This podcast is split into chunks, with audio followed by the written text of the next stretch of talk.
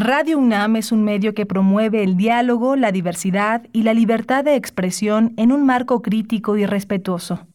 Los comentarios expresados a lo largo de su programación reflejan la opinión de quien los emite, mas no de la radiodifusora.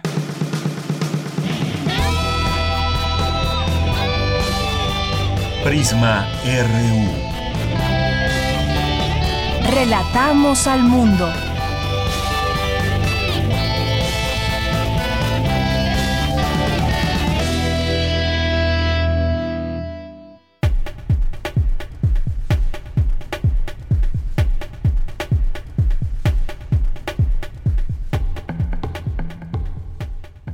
Buenas tardes, esto es Prisma RU, ya estamos a 22 de diciembre del año 2020. Como siempre es un gusto que nos reciban en sus casas, en donde quiera que se encuentren. Gracias por sintonizar las frecuencias universitarias 96.1 de FM y 860 de AM. Les saludamos todo el equipo de Prisma RU, soy de Yanira Morán y vamos a iniciar el informativo del día de hoy. Campus RU.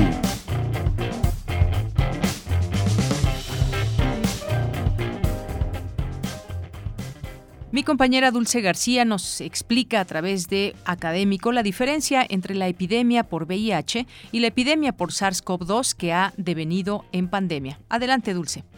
Deyanira, muy buenas tardes a ti al auditorio de Prisma RU. Al hablar de la experiencia de la epidemiología del VIH y su aplicación a la epidemia del SARS-CoV-2 en México, el doctor Carlos Magis Rodríguez, académico del Departamento de Salud Pública de la Facultad de Medicina de la UNAM, habló de cómo el mundo comenzó a vivir con precaución hacia el contagio del VIH y cómo está asumiendo ahora la precaución hacia el nuevo coronavirus. Es comportamiento sexual lo que nos hemos dedicado a cambiar, el uso de condón y compartir jeringas, pero si uno revisa la historia de cada una de esas recomendaciones no dejó de tener problemas. Así como vemos ahora que para SARS la, las recomendaciones distancia física, uso de cubrebocas y lavado de manos, y podemos ver personas que ya están eh, negando, eh, negándose a usar cubrebocas con una cantidad de argumentos. Esa misma controversia que estamos viendo ahora es la misma, bueno, no es la misma, pero es una controversia que también vimos con VIH. Si los condones funcionaban o no, inclusive la palabra condón al principio eh, era un, una palabra que no se podía decir en público. Todavía recuerdo una plana que tuvo que sacar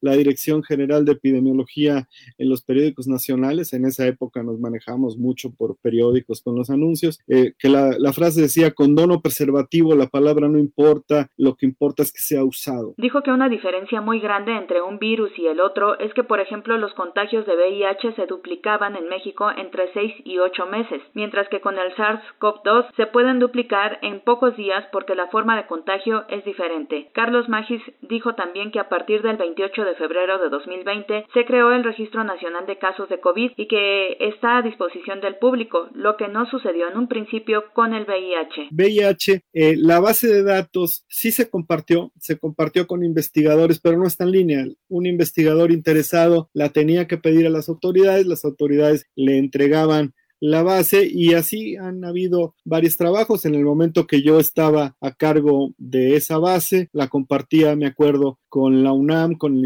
Instituto de Matemáticas Aplicadas, con el Instituto Nacional de Salud Pública, eh, en algún momento con la UAM, Xochimilco. Entonces sí se compartía, pero había que hacer una petición. De Yanira Auditorio de Prisma RU, el investigador añadió que el hecho de que sobre el SARS-CoV-2 se tenga un registro más amplio y organizado ayuda a combatir mejor esta pandemia. Este es el reporte. Muy buenas tardes.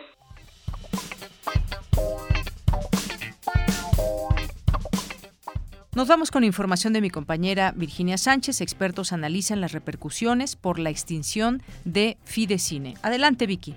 Hola, ¿qué tal, Deyanira? Muy buenas tardes a ti y al auditorio de Prisma RU. Tras la desaparición del fideicomiso encaminado al apoyo cinematográfico Fidecine en nuestro país, ¿existe algún modelo fiscal que sea opción para financiar el cine nacional? Este tema se abordó en la cátedra Inés Amor, moderada por Abril Alzaga, directora del Festival Internacional de Cine UNAM, quien dijo que el Fidecine representaba el último mecanismo de fondo visible para los cineastas y el fomento de la cinematografía. Por ello, la importancia de analizar los nuevos mecanismos que ahora se proponen. Por su parte, José Miguel Álvarez Ibargüengoitia, del Instituto Mexicano de Cinematografía, señaló que el cine en nuestro país se encuentra en un momento coyuntural, pero también ante una oportunidad para replantearse y para ello el IMCINE es fundamental. El decreto de creación del IMCINE de 1983 ya habla de la atribución del IMCINE de apoyar la producción cinematográfica y ese sigue vigente y es por lo tanto el, el mandato que tenemos como, como instituto de seguirlo haciendo. Estuve investigando y México es uno de los 13 países que más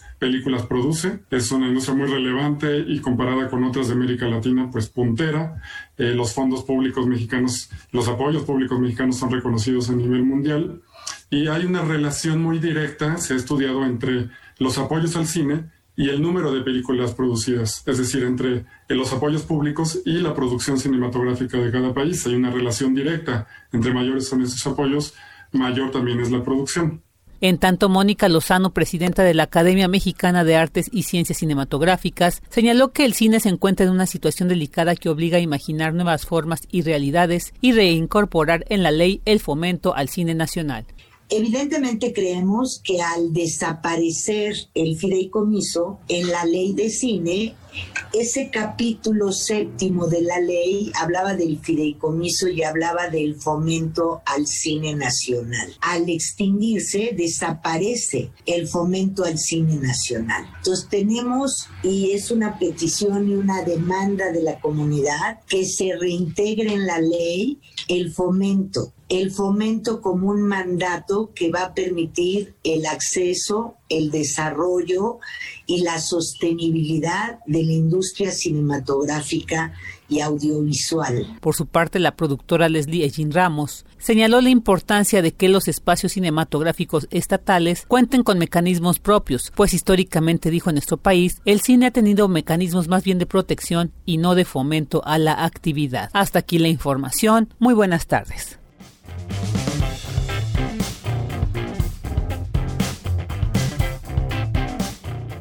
Alertan que el trabajo infantil se agrava con la pandemia de COVID-19. Cindy Pérez Ramírez con la información.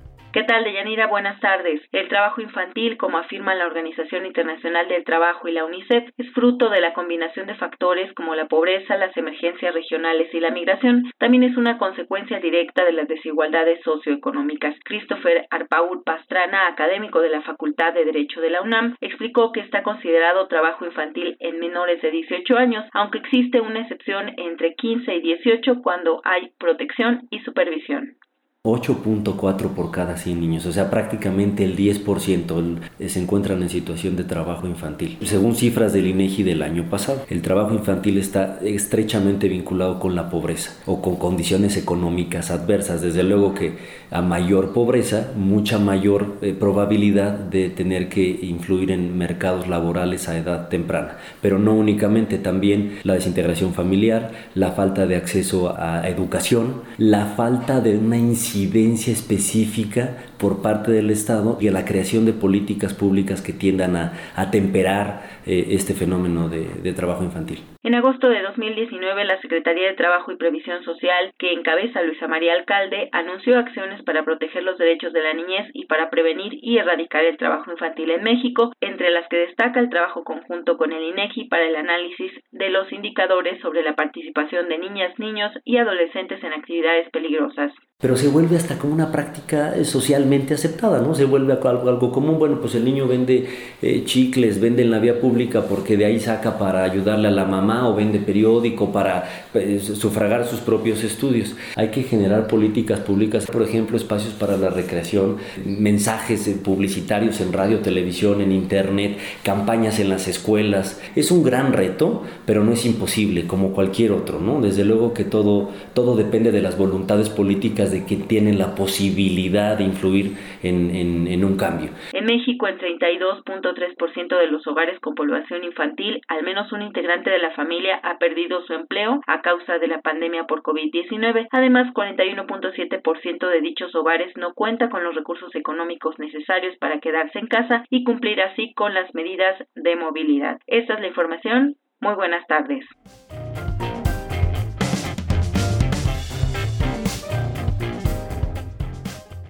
Nos vamos con Cristina Godínez, universitario, diseña impresora 3D capaz de reproducir huesos con materiales biodegradables. Hola, ¿qué tal, Deyanira? Un saludo para ti para el auditorio de Prisma RU. El estudiante del posgrado en diseño industrial Aaron Misael Ortiz exhibió en Dubai el Biomaker. Se trata de un aparato que ayuda a la regeneración de huesos mediante una impresora que reproduce estructuras porosas muy pequeñas con alta resolución. Con este prototipo, el alumno del posgrado en diseño industrial obtuvo un pase para representar a la UNAM en el encuentro donde estudiantes, académicos, empresarios e inversionistas del mundo exhiben sus proyectos. Ortiz de la O nos explica lo que hacen en el laboratorio de manufactura digital del posgrado en diseño industrial. Biomaker es como la impresora como tal. Realmente creo que ahí lo importante es el andamio. O sea, esta impresora es para fabricar ese tipo de andamios, ya que tiene como ciertas mejoras en resolución y otras características que ayudan a que precisamente me dé las características que yo necesito. Es una gran ventaja que sea biodegradable y que permita, se llama osteointegración o osteogénesis, que se pueda reabsorber en el cuerpo, o sea, que se pueda biodegradar dentro del cuerpo. Es con la finalidad de sustituir injertos de metálicos o injertos cerámicos, ya que bueno, se ha comprobado que aunque no son tan tóxicos, pero sí tienen cierto grado de toxicidad. Y otra cosa es que producen malformaciones en los huesos porque los huesos nunca son como estáticos, siempre se están moviendo conforme a las cargas que están soportando y siempre se están deformando o reacomodando para que soporten las cargas. El Biomaker trabaja con ácido poliático, un polímero económico obtenido de plantas de cebada, trigo y maíz que tiene grandes posibilidades en el organismo y puede usarse no solo para andamios de regeneración celular, sino también en guías quirúrgicas sin riesgo para los pacientes. Aaron Misael comentó que el andamio está en proceso de patente y dentro de esta se procesa una subpatente de dicha impresora. Deyanira, este es mi reporte. Buenas tardes. Prisma RU. Relatamos al mundo. Porque tu opinión es importante, síguenos en nuestras redes sociales, en Facebook como Prisma RU y en Twitter como arroba PrismaRU. Y doy ahora la bienvenida a Alejandra Ramos Jaime, que es economista de la Universidad Autónoma de Coahuila, con experiencia en el sector privado, es analista sobre temas medioambientales. ¿Qué tal Alejandra? ¿Cómo estás? Muy buenas tardes.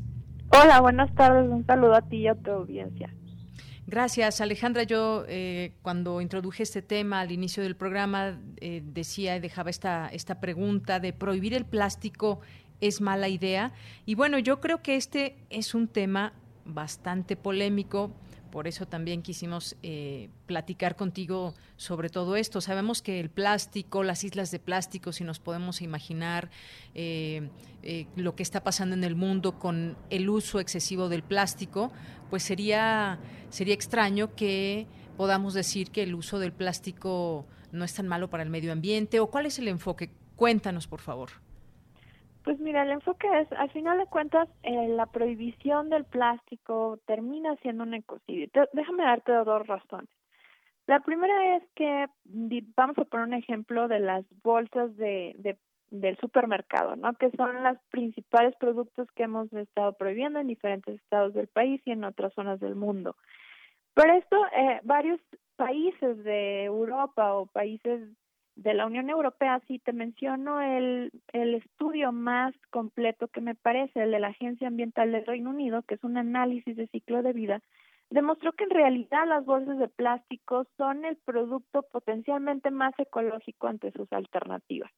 Y esto es finalmente porque, bueno, una bolsa de tela, estiman ellos, que debe ser usada más de 327 veces y una bolsa de papel más de siete veces solo para justificar el impacto ambiental de su producción. ¿Y esto por qué es? Bueno, porque estas alternativas requieren finalmente para su fabricación el uso intensivo de muchos más recursos, es decir, más contaminación de agua, más eh, consumo de agua, consumo de energía eléctrica, emisión de gases de efecto invernadero o tala de árboles, por ejemplo. Y en segundo lugar, y también bastante importante, es porque nos distrae del verdadero problema que es la pésima gestión de residuos. Entonces, bueno, si, si está demostrado por estos análisis de ciclo de vida que realmente la producción del plástico es potencialmente más ecológica que sus alternativas, ¿por qué terminamos odiándolo tanto? Y la respuesta es, pues, evidentemente porque termina en el medio ambiente. Lo vemos desde las calles o los océanos o todos estos videos y fotos que vemos que por supuesto está mal que el plástico esté ahí. Pero la pregunta adecuada es por qué el plástico o cualquier otro material termina en el medio ambiente. Esa es la pregunta que deberíamos de estarnos cuestionando y en base a la cual deberíamos de estar legislando. O sea, lo malo desde tu punto de vista no es el uso del plástico, sino, sino el mal uso que se le da una vez que se desecha? Así es, de hecho, como te mencionaba, digo, el, la producción de plástico es bastante eficiente, ha, logrado ser bastante eficiente al no requerir el, el uso de recursos naturales de forma intensiva como sus alternativas, pero por supuesto una de sus características es su durabilidad, que es una buena característica para muchas de sus aplicaciones, que buscamos que sea durable.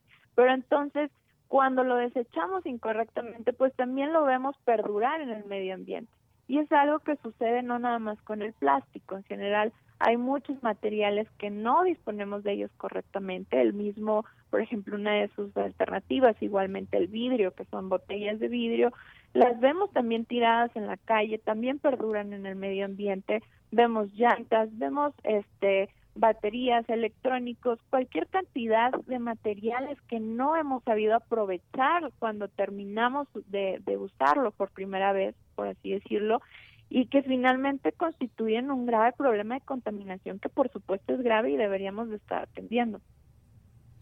Bien, pues yo decía, es un poco polémico todo esto, Alejandra, porque de pronto nos podríamos hacer esta pregunta, ¿por qué en distintos países, no sé cuántos, en este momento no, no, no sé el dato, pero son varios o no sé si muchos países donde han migrado al no uso del plástico, incluso desde hace mucho tiempo. Y ahora me parece que, por ejemplo, aquí ya en, por lo menos en la Ciudad de México, ha habido también otros, otros lugares donde se prohíbe eh, el plástico, pero aquí hemos tenido pues una migración del plástico a las bolsas de tela, por ejemplo, cuando vamos al supermercado, que es donde se usaban muchas muchas bolsas de plástico. Claro que el uso del plástico se sigue usando en distintos lugares, incluso en el mismo supermercado para eh, los departamentos de frutas y verduras se sigue eh, dando una bolsa de plástico que se habla de que es biodegradable o quizás debemos mirar también a los materiales de los que están hechos y realmente sea biodegradable?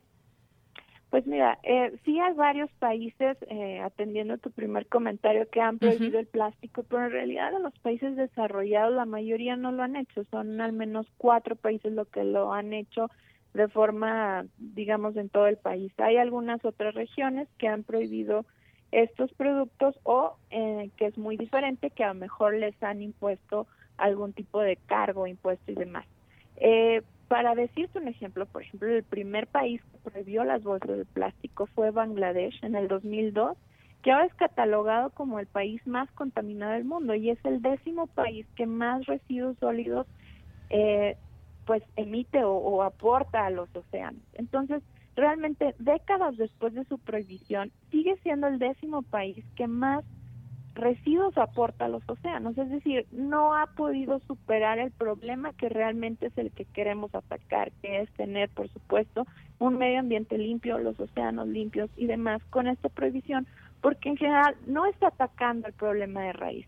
Ahora, en los supermercados sí estamos viendo, eh, tristemente lo que estamos viendo son estas bolsas que son de un material, bueno, que en general no son muy durables. Si tú ves la etiqueta de muchas de ellas dice no lavar y las que sí dice lavar dice lavar con agua fría, secar a la sombra, no exprimir, ¿no? Etcétera, etcétera. Entonces se vuelve un poco complicado y se van debilitando y al final de cuentas no son tan durables como lo que necesitaríamos.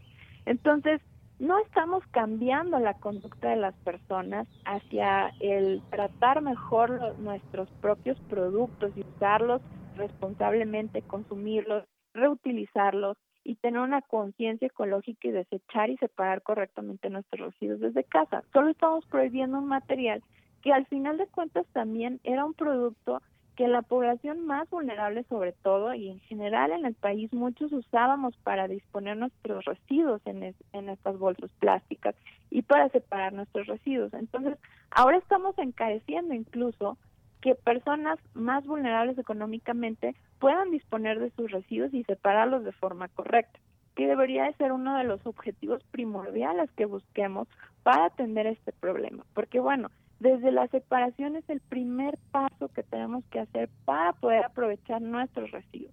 Si tenemos residuos separados, clasificados correctamente y además que van limpios, es mucho más fácil que estos sean aprovechados en un segundo proceso productivo y que podamos mitigar este este problema de contaminación y además tener retribuciones medioambientales positivas. Bien, y también recuerdo, por ejemplo, cuando se hacen todas estas, em, estas propuestas, se han llegado a hacer en algunos lugares, las campañas son muy, son muy duras porque incluso pues de pronto podemos ver eh, animales del océano atrapados en bolsas de plástico o incluso animales muertos que pues al abrirlos se encuentran plásticos o fue por ahí un, video muy famoso de una tortuga que tenía un popote al interior de su fosa nasal. Es decir, las campañas nos han, nos han enseñado, digamos, que el uso del plástico puede ser eh, muy perjudicial para el medio ambiente.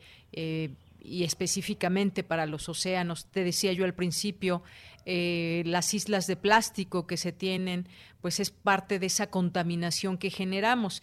Quizás no solamente eh, pues debemos mirar esto, sino también qué uso le damos y cómo cuánta vida tiene, por ejemplo, una bolsa de plástico y cómo deberíamos también aprender eh, a reutilizarla y a desecharla en su momento, cómo debería ser el desechar una bolsa de plástico. Eso quizás también sería importante dentro de las campañas, Alejandra.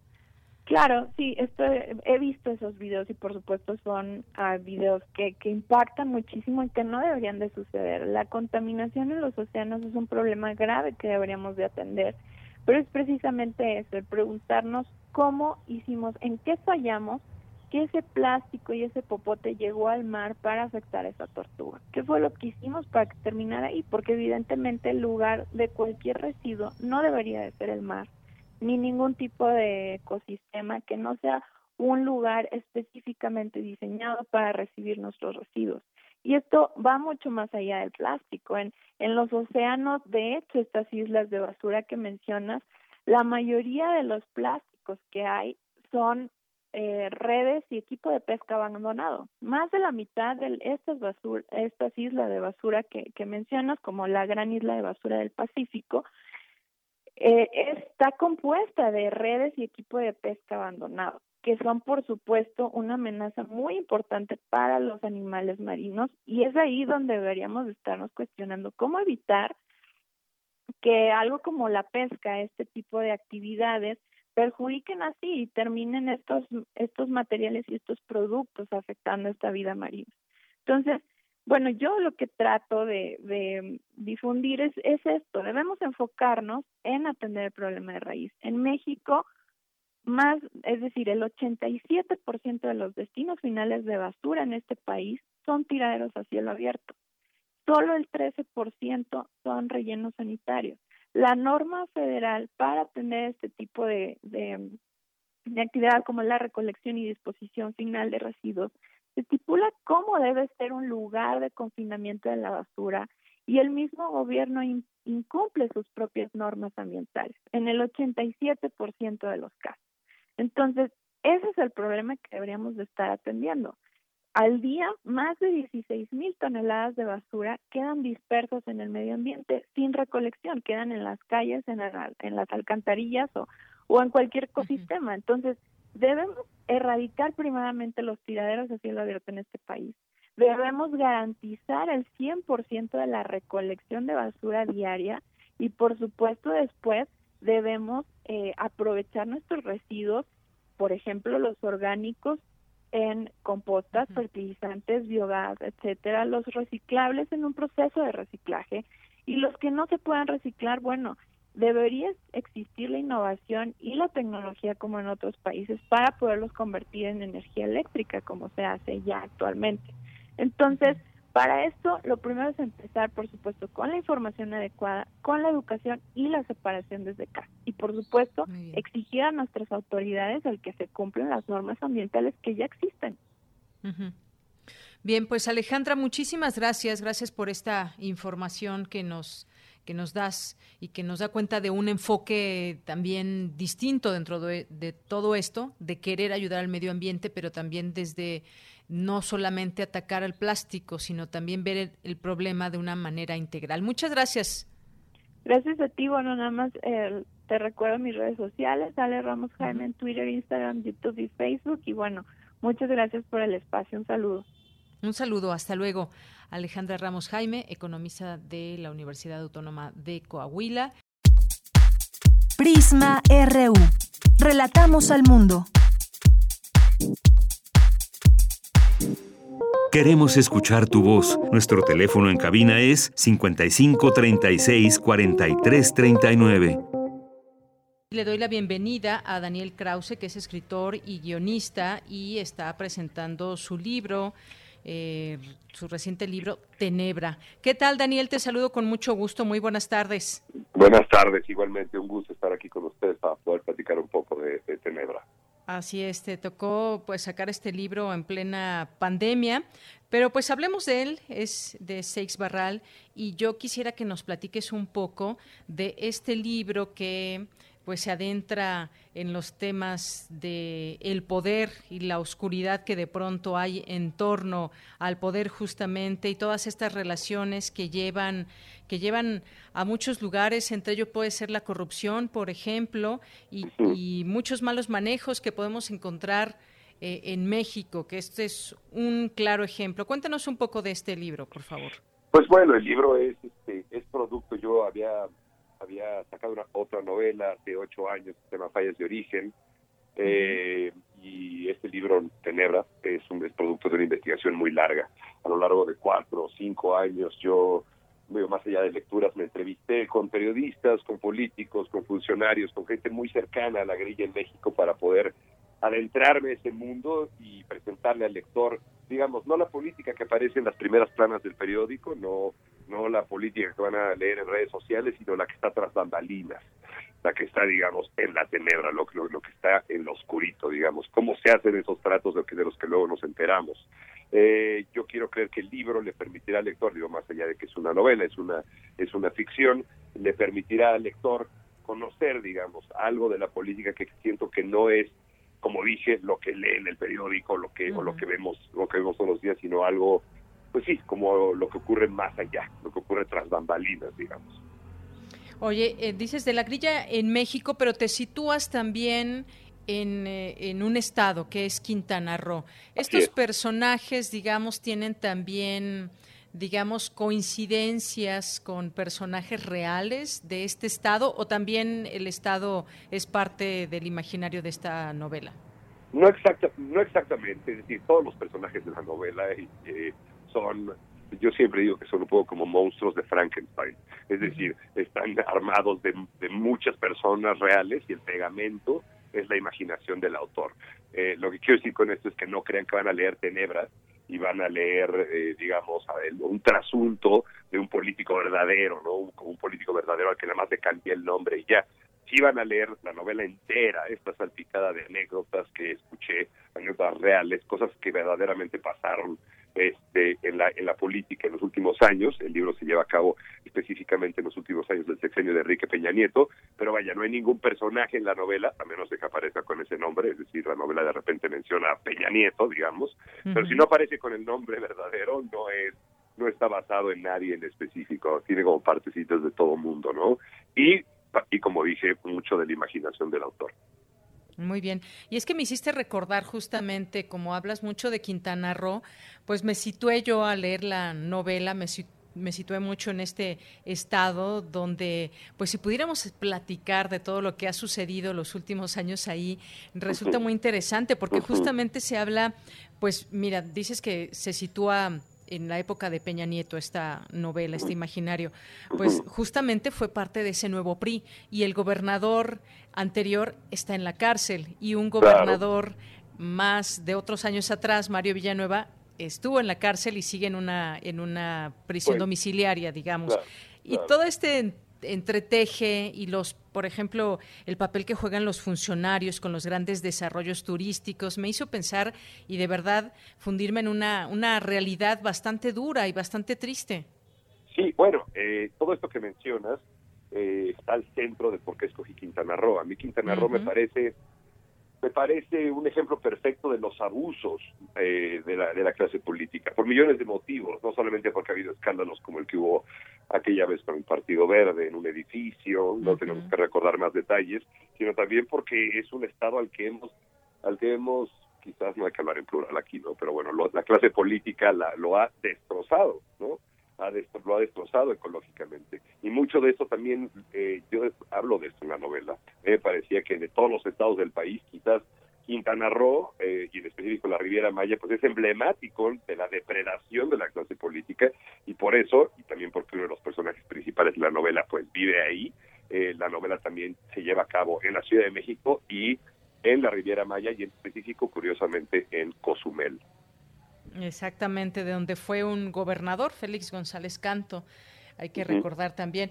Pues sí, un, un, estado de alguna forma que han ha sido destrozado ecológicamente eh, por la corrupción, justamente porque cuando se dan muchos permisos en estos grandes eh, conjuntos hoteleros y demás, algunos se han frenado afortunadamente, pero políticamente, ecológicamente, pero también políticamente, socialmente, la corrupción nos lleva a esos lugares donde a final de cuentas a quien afecta es a la gente. Y es una sociedad, la de Quintana Roo, eh, pues muy diversa porque ahí habita gente de todo el país, incluso gente de distintas partes del mundo. Es un es un buen ejemplo tomar a, Quintana Roo como parte de estas oscuridades del poder. ¿Qué más eh, nos puedes decir, Daniel?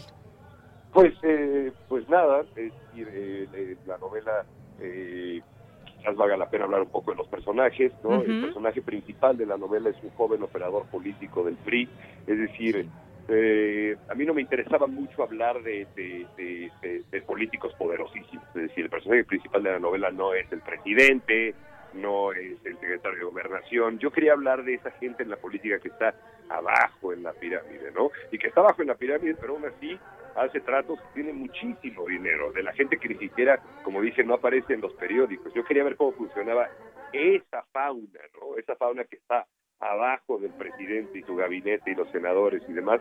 Así que si se animan a leer la novela, pues van a leer la historia de ese operador político que, como dije, pues está más abajito, más abajito en, en, en, los escalones del poder, pero eso no lo hace menos digamos, peligroso, pernicioso, venenoso, ¿no? Eh, es una novela que tiene cosas medio escandalosas, eh, cosas que les parecerán absurdas, pero créanme que lo más escandaloso y absurdo es lo más, es lo que está más apegado a lo que escuché en mi investigación, es es, lo más real. Así es. Bueno, pues yo te agradezco mucho que hayas estado aquí con nosotros, que nos platiques y nos invites a leer tu novela Tenebra, Daniel Krause, donde pues podemos eh, conocer esos personajes eh, de ficción que nos llevan a entender, por supuesto, también eh, una, una, realidad que, como bien dices, como bien apuntas, son eh, también parte, digamos, de una investigación y que pues ahí tú nos presentas esta historia interesante de cómo se pueden manejar las cosas eh, en el poder, todos esos entretejes que hay más allá de, digamos, como bien dices, los de hasta arriba, pero también qué pasa desde abajo, que eso sostiene eh, que sostiene a esos gobernantes corruptos, que sostiene a esas eh, personas que son las que asestan los golpes de corrupción finalmente. Así es, así es, así es. Y pues muchas gracias a ustedes por la entrevista, por el tiempo. Y ojalá se animen a echarle un ojo al libro. Si van a salir, pónganse tapabocas, usan la distancia, cómprenlo en físico Si no, no tienen por qué salir. Está en audiolibro, en Kindle, en Amazon, está por todos lados, ya celebra. Muy bien. Pues muchas gracias, Daniel, Daniel Krause, por esta, por esa entrevista aquí en Prisma RU. Gracias a ti. Muy buenas tardes. Relatamos al mundo. Relatamos al mundo. Sabemos qué tanto estamos contaminando cada vez que usamos nuestro teléfono, nuestros eh, dispositivos como tabletas, laptops y demás. Pues platiquemos este tema. Ya está en la línea telefónica la bióloga Gabriela Jiménez Casas del Instituto de Ecología. ¿Qué tal, eh, Gabriela? ¿Cómo estás? Muy buenas tardes. Buenas tardes, Deyanira. Muy bien, gracias. ¿Y tú qué tal? Pues bien, un poco quizás sorprendida. Sabemos que siempre estamos dejando una, una huella ecológica a cada paso que damos, pero quizás no sabemos tanto la gravedad, por ejemplo, de estar pegado a nuestro, a nuestro teléfono, a nuestros distintos dispositivos. A mí me gustaría, Gabriela, que nos cuentes un poco sobre esta huella que estamos dejando ligada a estos aparatos que se han vuelto pues una prácticamente una extensión más de nuestro cuerpo. Sí, en realidad tienes razón. En esta época de pandemia se han vuelto indispensables, podría yo atreverme a decir. Mira, el asunto es como tú dices, eh, todos generamos una huella de carbono mayor o menor, depende de lo que hagamos, pero todos lo hacemos en algún momento del día, todos los días. Y acostumbrados ya a esta vida electrónica, pues debo decirte que los correos electrónicos generan CO2, aunque no sean físicos, la energía que gasta tu computadora, tu dispositivo, tu teléfono, tu tablet en mandarlo y que se vaya al servidor donde reside ese correo y se vaya donde lo estás mandando, está generando CO2. No el correo como tal, sino la utilización de los instrumentos por los cuales viaja. Entonces podemos estar hablando que puede, un correo electrónico puede estar produciendo hasta 50 gramos de CO2 por correo. Depende qué tan pesado vaya, es decir, si va con fotos, con imágenes, con archivos o si va para uno o muchos destinatarios. De aquí la importancia de tratar de reducir el tamaño y el contenido de nuestros correos. Esto no se había visto y no nos había interesado mucho en realidad porque podemos considerar que es mínimo si tomas en cuenta que si tú viajas de México a la ciudad de Nueva York, solamente tú estás produciendo 491 kilos de CO2 en ese viaje. Entonces tú dices, bueno, 50 gramos no es nada, pero ¿cuántos correos recibes tú al día? Multiplícalo por 50. Entonces, todo esto es cuestión de ir sumando, sumando, sumando, sumando y sumando. Y por supuesto, en esta época de pandemia que estamos dependiendo de estos eh, dispositivos, pues el la producción de CO2 tiene que estarse incrementando. No la estamos viendo tanto porque no se compara con la producción de otros aparatos de CO2 de otros dispositivos, de otros aparatos, le hace coches, autobuses, etcétera, que ha disminuido su uso en esta época también. Pero de todas maneras, esto está generando una cantidad de CO2 que antes no no pensábamos en ella o no la tomábamos en cuenta. Y desafortunadamente todos nuestros dispositivos, aunque estén apagados, están generando un mínimo de CO2 porque tienen una pila adentro y esa pila genera CO2. es un no te puedes librar de eso. E, es interesante esto que nos dices, eh, Gabriela, porque pues bueno, sabemos que, que como tal estos eh, eh, celulares o tabletas, todos estos elementos que usamos, pues ya su fabricación tiene que ver con el medio ambiente, la fabricación en sí, por todo lo, de lo que están hechos. Pero eh, me, me sorprende quizás un poco este tema de la extensión o el número de personas a quienes enviamos estos, eh, estos correos, o por ejemplo, eh, hay un dato que también eh, das a conocer, un video con duración de una hora emite 720 gramos de carbono. ¿Cómo, cómo, es, ¿Cómo es esto? ¿Cómo cuesta trabajo entenderlo? Bueno, mira, lo que sucede no es tanto el video per se, sino lo que está utilizando del equipo donde lo estás viendo y desde donde lo estás viendo. Si utilizas un sistema de streaming eh, por televisión o por internet, eh, lo que estás gastando es ese dispositivo o la televisión o el internet. Entonces tu máquina, tu, tu pantalla, al estarlo viendo, está generando ese CO2. Entonces, de donde venga ese video, también está generando CO2. Ese servidor de donde sale ese video, no importa en dónde lo veas, también está generando CO2 porque esa computadora, eh, ese repositorio está prendido. Entonces, entre más largo sea un video, más va a generar CO2 porque ese es el tiempo en que está utilizándose esa máquina o esas máquinas. Y aquí el asunto no es que estemos gastando dos máquinas, o sea, tu dispositivo donde lo estás viendo, digamos tu pantalla. Pero estás viendo esa, eh, donde está guardado ese video, es otro equipo electrónico que al estar prendido está generando CO2, pero no sabemos dónde está puede estar en la conchinchina y pasar por varios servidores, es decir, por varios repetidores a través del mundo y cada uno está generando CO2. Ese es el conteo que se hace de producir CO2 por ver ese video. No es en tal en físico el video porque es, uh, llamémosle, elemento cibernético que no puedes tocar, que no puedes ver, pero ahí está. Pero en sí, ese video no produce el CO2. Produce el CO2 los dispositivos que utiliza para dispersarse, para difundirse y para verlo. ¿Me expliqué? Efectivamente, sí, sí, sí, por supuesto. Eh, pues claro, entre más, más se usa también el tiempo que tenemos prendidos estos aparatos.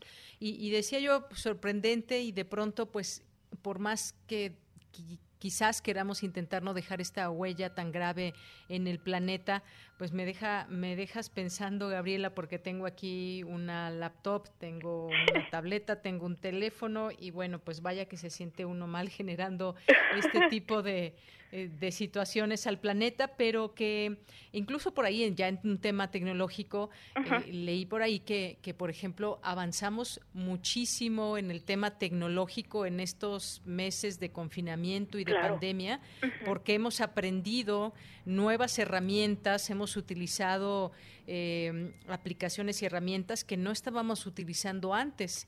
Y que esto está generando justamente el tener encendidos mucho más tiempo estos elementos de trabajo y de entretenimiento también, porque al estar la gente en un mismo lugar muchas horas, pues la tecnología es la que ha salvado también de alguna manera, pero a la vez perjudica. Es que aquí tienes toda la razón y hay que hacer un balance de cuál nos conviene más. Es decir, si yo doy una clase ahorita con 20 chicos, yo al tener mi dispositivo prendido estoy generando CO2. Cada uno de esos 20 chicos también. Y el servidor por donde pasa mi clase, ya sea, no sé qué plataforma esté yo utilizando para dar esa clase, la que sea, estoy utilizando al menos un servidor. Entonces hay que hacer ese conteo de esa producción de CO2 que seríamos en total 21 personas y 50 equipos, exagerando. Ahora, hay que ver cuánto consumo yo de, de, de tu casa a mi trabajo, al salón de clase, y cuánto consumen esos 20 chicos de su casa a la escuela. Entonces hay que ver qué conviene más, si estar físicamente en el salón de clases o virtualmente en el salón de clases. Entonces hay que hacer como que ese balance y sacar ese conteo. Entonces yo te puedo decir entonces qué conviene más y qué contamina más. Capaz que estamos gastando menos porque no estamos usando N coches, no estamos usando N espacios en el transporte público por los chicos, no estamos utilizando a lo mejor motocicletas que pueden contaminar más, coches que estén mal afinados y que pueden contaminar más. Entonces, como que hay que ver eh, cada aspecto para poder hacer un balance y decirte, sí, estoy contaminando más y hago esto. Y hay que hacer ese conteo. Así es.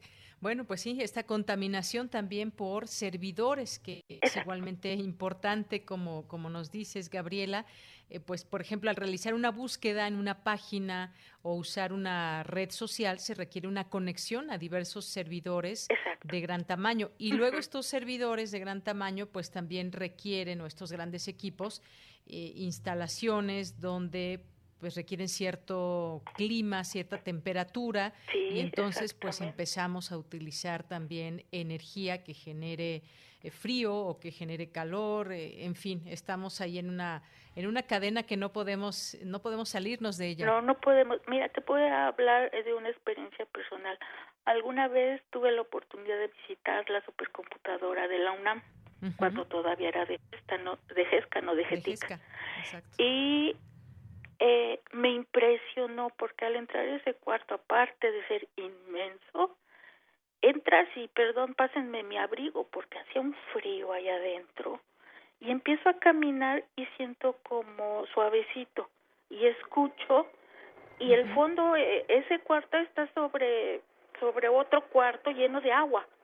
Esa agua es la que le está dando el enfriamiento a todo ese equipo y por eso está tan frío. No utilizan aire acondicionado, pero mantener esa agua helada también se está gastando energía.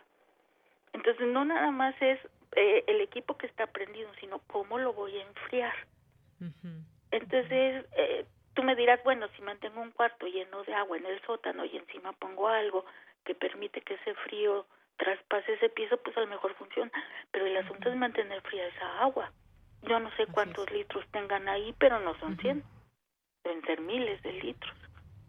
Entonces, mantener helada esa cantidad de agua genera mucho CO2, aunque parezca contradictorio. Entonces, no nada más es lo que nosotros gastamos, sino lo que se invierte en mantener que esos servidores funcionen para que no salgan con la noticia de que el Facebook se cayó, el WhatsApp se cayó. ¿Por qué? Porque seguramente tiene algún eh, tipo de falla de mantenimiento que por lo general es por exceso de uso. Bien, bueno, pues vaya huella que estamos dejando, Gabriela, porque pues de pronto pensamos, a ver, ya ya muchas veces ya no se imprimen, por ejemplo, los estados de cuenta electrónicos del banco. Me parece muy bien, se elimina la contaminación por papel, pero con esto que nos estás comentando, de cualquier manera se genera CO2. Cada correo electrónico puede aportar, leo aquí, hasta 50 gramos de carbono, lo cual depende de que solo sea texto o si contiene imágenes o archivos adjuntos se va haciendo más grande, digamos, este gasto. exactamente, pero ahí sí conviene porque si haces eh, la comparación, eh, la tala de un árbol es muy cara en cuestiones de CO2. Entonces sí conviene recibir el estado de cuenta vía electrónica, pero no la imprimas. Bueno. Guarda pues tu archivo y, ahí está, ¿no? Eh, ya es cuestión de cada quien del mantenimiento que le da su computadora y del respaldo que le dé uno a sus archivos.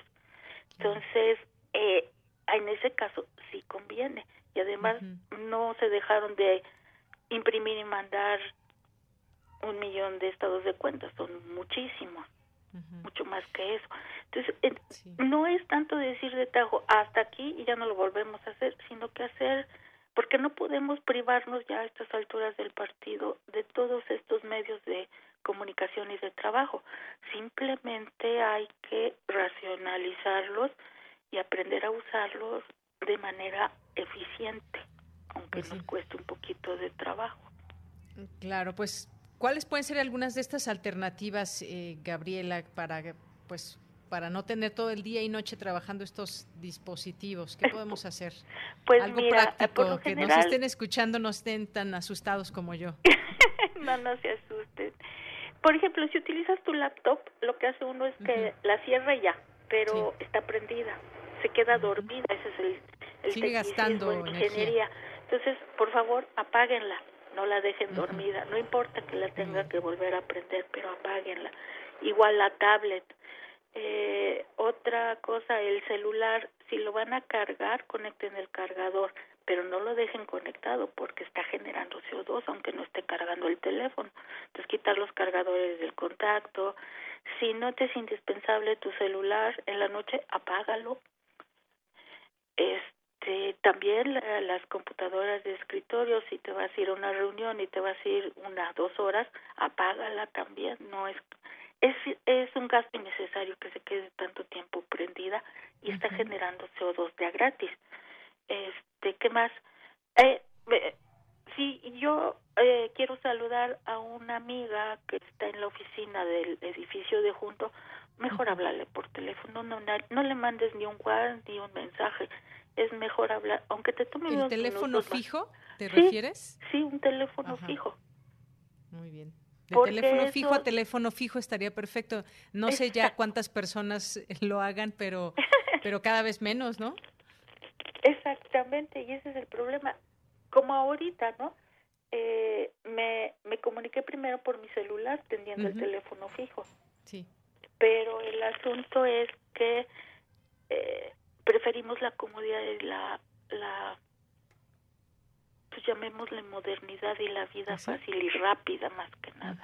Es más rápido antes de marcar, eh, mandar un, un mensaje de voz, por sí, ejemplo. porque exacto, porque si no está tu amigo, no importa, cuando regrese lo ve, en cambio si le llamas y no te contesta, pues ya no vuelves a llamar. Claro. Bueno, pues cuántas cosas y también hay las recomendaciones para quien las quiera seguir, aunque sean quizás que puedan parecer mínimas, si lo hacemos todos puede hacerse una, una diferencia. Pues eh, Gabriela, Muchas gracias por estar aquí con nosotros, compartir estos datos que nos pueden de pronto escandalizar, pero pues son nuestras formas de trabajo ya, nuestras herramientas diarias que difícilmente podemos quitárnoslas de encima. Pero, pues por ejemplo, también rápidamente, eh, pues los niños no necesitan un celular, por ejemplo. Y yo veo muchos niños con un teléfono celular. No, ellos hasta cierta edad, bueno, los niños en general no debería ser que no tengan hasta cierta pues, Independientemente de por qué producen CO2. Creamos otras necesidades o necesidades a, las nuevas generaciones. En fin, Gabriela, muchas gracias por haber estado con nosotros aquí en Prisma Al contrario, de Yanira, ha sido un placer. Estoy para servirte. Muchas gracias y muchos saludos y un abrazo. Gracias, igual. Hasta, luego. Bien, pues fue la bióloga Gabriela Jiménez Casas del Instituto de Ecología. Si quieren seguir la información del instituto, en, en Twitter lo encuentran como arroba y ecología UNAM.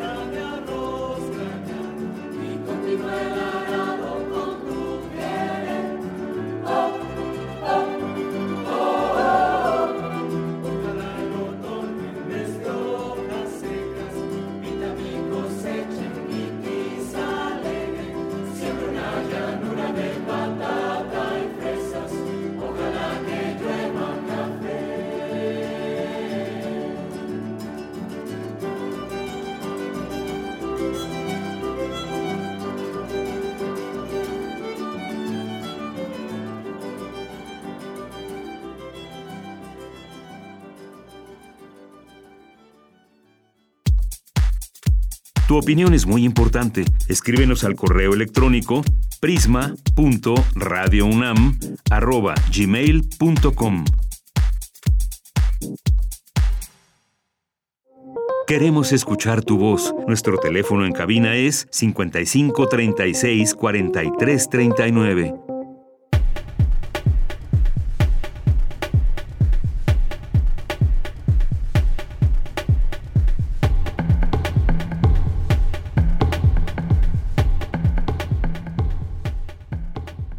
Dulce García nos informa sobre la energía oscura, principal causa de la expansión del universo, señalan expertos. Adelante. Deyanira, muy buenas tardes a ti al auditorio de Prisma RU. La historia cósmica muestra que hace unos 6 mil millones de años la expansión del universo comenzó a acelerarse y desde entonces ha seguido haciéndose cada vez más rápido. Dicha idea había causado varios cuestionamientos, pero ya se van confirmando. Un proyecto internacional denominado Sloan Digital Sky Survey, en el que participan investigadores de la UNAM, publicó más de 20 artículos que representan la prueba más exhaustiva hasta la fecha de la expansión acelerada acelerada del universo durante 11 mil millones de años. Esta expansión acelerada parece deberse a un misterioso componente invisible del universo llamado energía oscura. Esto consistente con la teoría general de la relatividad de Einstein, pero extremadamente difícil de conciliar con nuestra comprensión actual de la física de partículas. Estas publicaciones resumen el análisis final del experimento EVOS, acronómico en inglés del sondeo espectroscópico extendido de oscilaciones bariónicas, que mide los los espectros de más de 2 millones de galaxias y cuásares. La finalización del proyecto EVOS es un logro mayor en cosmología con sondeos espectroscópicos porque gracias a él se tiene un análisis exhaustivo del mapa tridimensional más grande del universo jamás creado, llenando los vacíos que se tenían en la exploración de su historia. Para crear este mapa que cubre los últimos 6 millones de años, el equipo utilizó galaxias luminosas viejas rojas. Para cubrir regiones más lejanas usaron galaxias azules más jóvenes. Finalmente, para mapear el universo aún más lejano, llegando hasta más de 11 mil millones de años en el pasado, se usaron cuásares, que son galaxias brillantes iluminadas por material que cae sobre un agujero negro supermasivo central. Cada una de estas muestras requirió un análisis cuidadoso para eliminar contaminantes y revelar los patrones del universo. De Yanira, finalmente te comento que los análisis de estos datos fueron posibles gracias a la infraestructura de y apoyo técnico del Laboratorio de Modelos y Datos de la UNAM con su sede en el Instituto de Astronomía. Hasta aquí el reporte. Muy buenas tardes.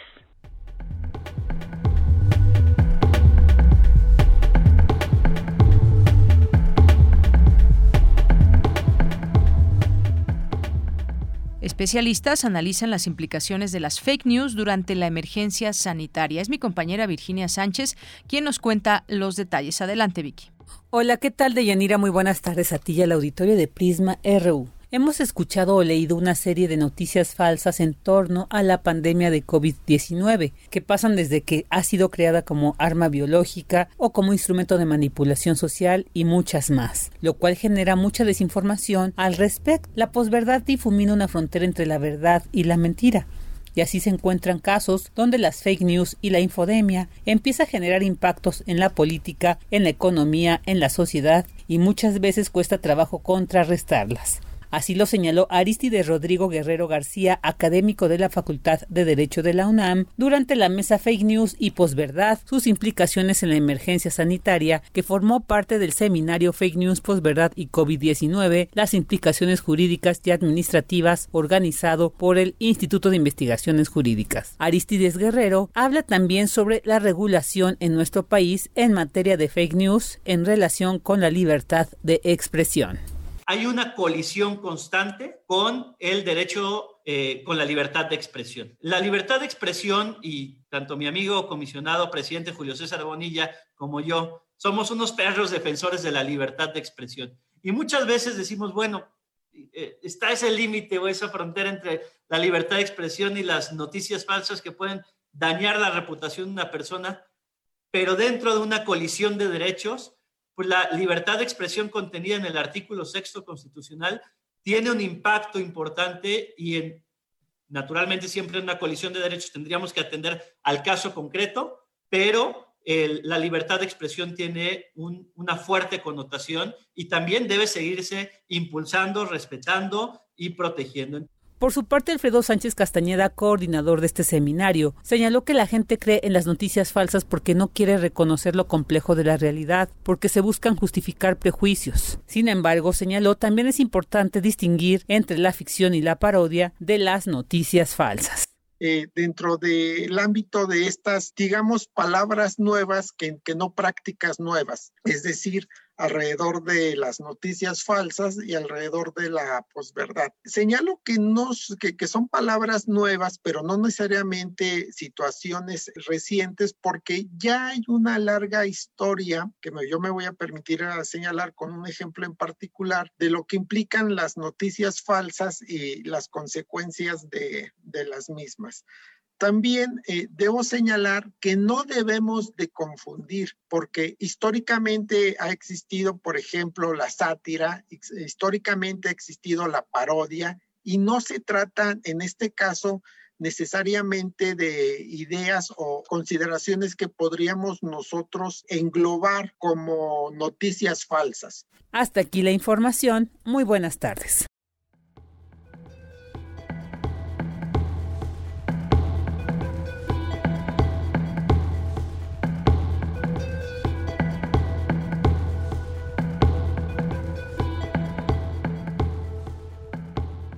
Señala académico que las sociedades cooperativas representan una alternativa de organización social y económica. Adelante, Cindy. Deyanira, un placer saludarte a ti y a todas las personas que están escuchando Prisma RU. En México existen más de 600 sociedades cooperativas de ahorro y préstamo entre autorizadas y no autorizadas. A pesar de que el sector de ahorro y crédito tiene 62 años en nuestro país, no ha sido sino hasta en los últimos 15 que ha crecido y se ha dado a conocer de manera importante. De acuerdo con Román Moreno Soto, académico de la Facultad de Estudios Superiores Aragón de la UNAM, la sociedad cooperativa es una forma de organización social integrada por personas físicas con base en intereses comunes. Las sociedades cooperativas es una forma de, organización económica y tienen eh, por objetivo o son sociedades que, que, se caracterizan por buscar el desarrollo y las condiciones económicas que favorezcan la creación de cadenas productivas con base en intereses comunes y en principios de solidaridad, esfuerzo propio y ayuda mutua. En, nuestro país eh, es una constante que las, las sociedades cooperativas se ven en desventaja con respecto a esas eh, sociedades mercantiles y pues tienen que desarrollar esquemas para, para organizarse, pues eh, según el, el diagnóstico que, que, se hizo para el programa de, de, fomento a la economía social y solidaria, tenemos que, que las, las sociedades cooperativas, en cuanto a su peso y, la participación del Producto Interno Bruto es cercano al 20%, sobre todo en la parte del sureste mexicano. El investigador explicó que la región del sureste del país es una de las que más presenta este tipo de organización social. Digamos que la forma de asociación que se relaciona mucho con las formas este, culturales del sureste, pues está dado mucho con esquemas solidarios y cooperativos. El éxito de las cooperativas, pues más bien se, mide en cuanto a su impacto de poder generar autoempleo. Pues las expectativas que, que se tienen, pues son positivas, ¿no? Hay que tener en cuenta que la forma cooperativa está muy, muy vinculada con, una propuesta concreta y real de cómo se puede abatir la, pobreza en el país y no mediante las formas en que ha llevado a cabo el gobierno eh, o los gobiernos de corte neoliberal a partir de, políticas públicas basadas en la cuestión de, las transferencias condicionadas. ¿no? Deyanira, de acuerdo con la última encuesta nacional de inclusión financiera, solo 15% de la población adulta en México guarda su dinero en instrumentos formales de ahorro, bancos, cooperativas o fondos de inversión, lo cual implica que el otro 85% está expuesto a fraudes, robo o mal uso de su dinero. Este es el reporte. Muy buenas tardes.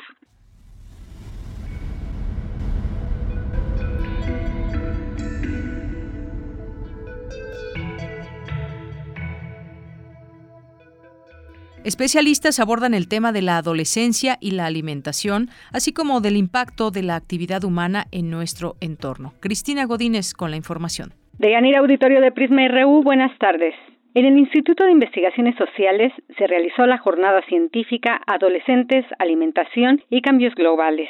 Para la doctora Julie Legal, investigadora del Centro de Estudios Mexicanos y Centroamericanos, es muy importante entender y saber cómo se puede mejorar el acceso de todos a la agricultura y a la alimentación. En este sentido, dijo que el año pasado fue notable la participación juvenil en contra del cambio global, cuya aceleración es por la actividad humana. Donde la, huella del hombre es tan importante que impacta a todas las capas geológicas, da un sentimiento de angustia, de inquietud a esa juventud, también de mucha tristeza, de muchos miedos, que hace que sale a la calle, que salen muchos proyectos para estar como dando su voz en el espacio y en el debate público.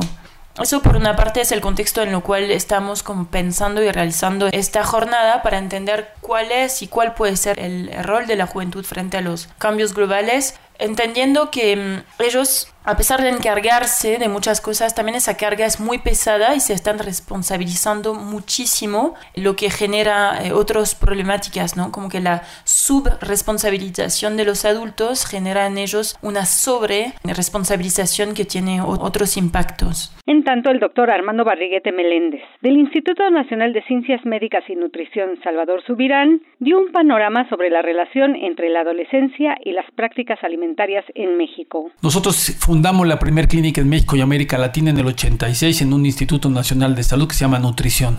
Cuando nosotros empezamos a trabajar con estos temas, como 10 años después, ya sería a finales de los 90, principios de los 2000, empezamos a identificar dos cosas muy importantes pero graves. Uno, que el calificativo gordo las niñas de un promedio de 11 años lo veían como algo oscuro, malo y feo. Y otra preocupación que nosotros empezamos a identificar es la preocupación por el cuerpo. Los niños y las niñas empezaban a describir que les preocupaba su cuerpo. El especialista concluyó que la estrategia para la prevención de enfermedades crónicas debe incluir la conducta alimentaria y sus trastornos. De Yanira, este es mi reporte. Buenas tardes. Prisma RU. Relatamos al mundo. Porque tu opinión es importante, síguenos en nuestras redes sociales, en Facebook como Prisma RU y en Twitter como arroba PrismaRU. A continuación escucharemos a los poetas errantes de Radio UNAM. Poeta soy,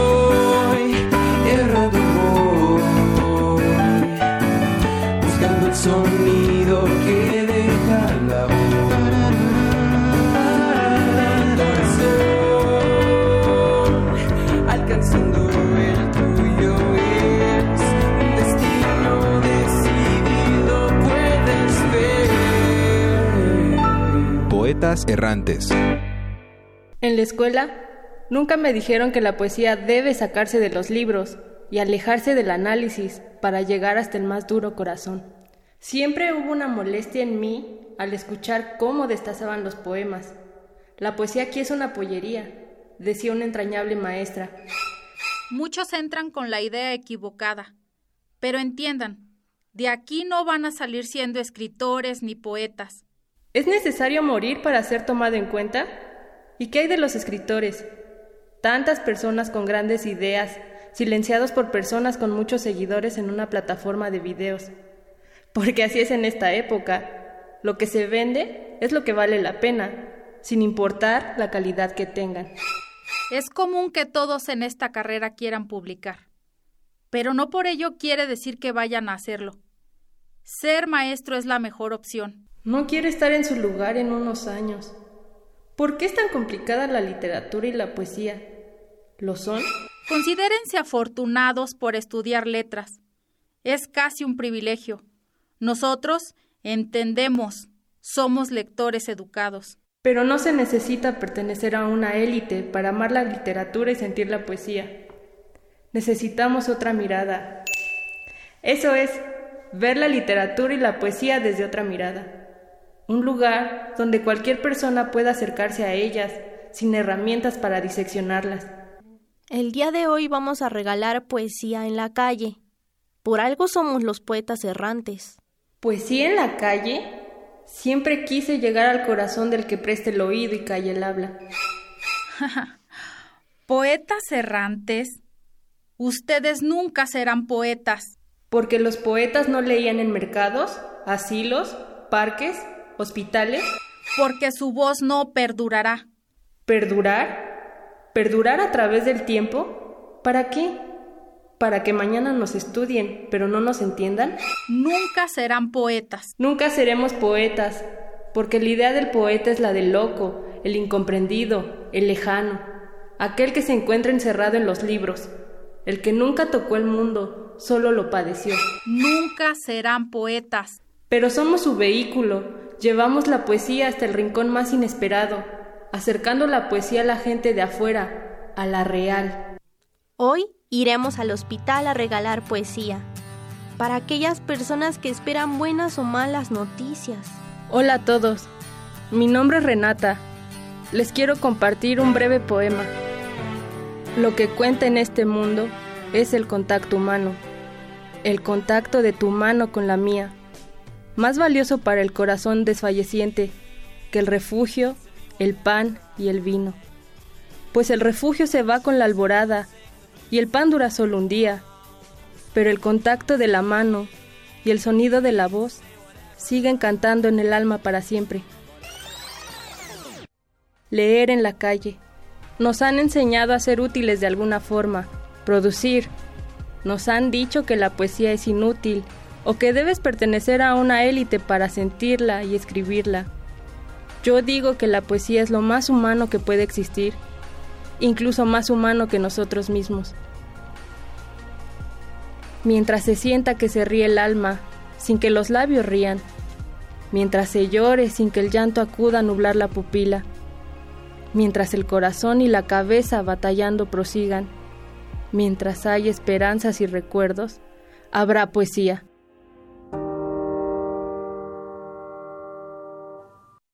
Lo que acabamos de escuchar es el proyecto radiofónico de los estudiantes que realizan el servicio social en Radio UNAM, unidos solo por el amor a la poesía y al sonido. Radio UNAM, experiencia sonora.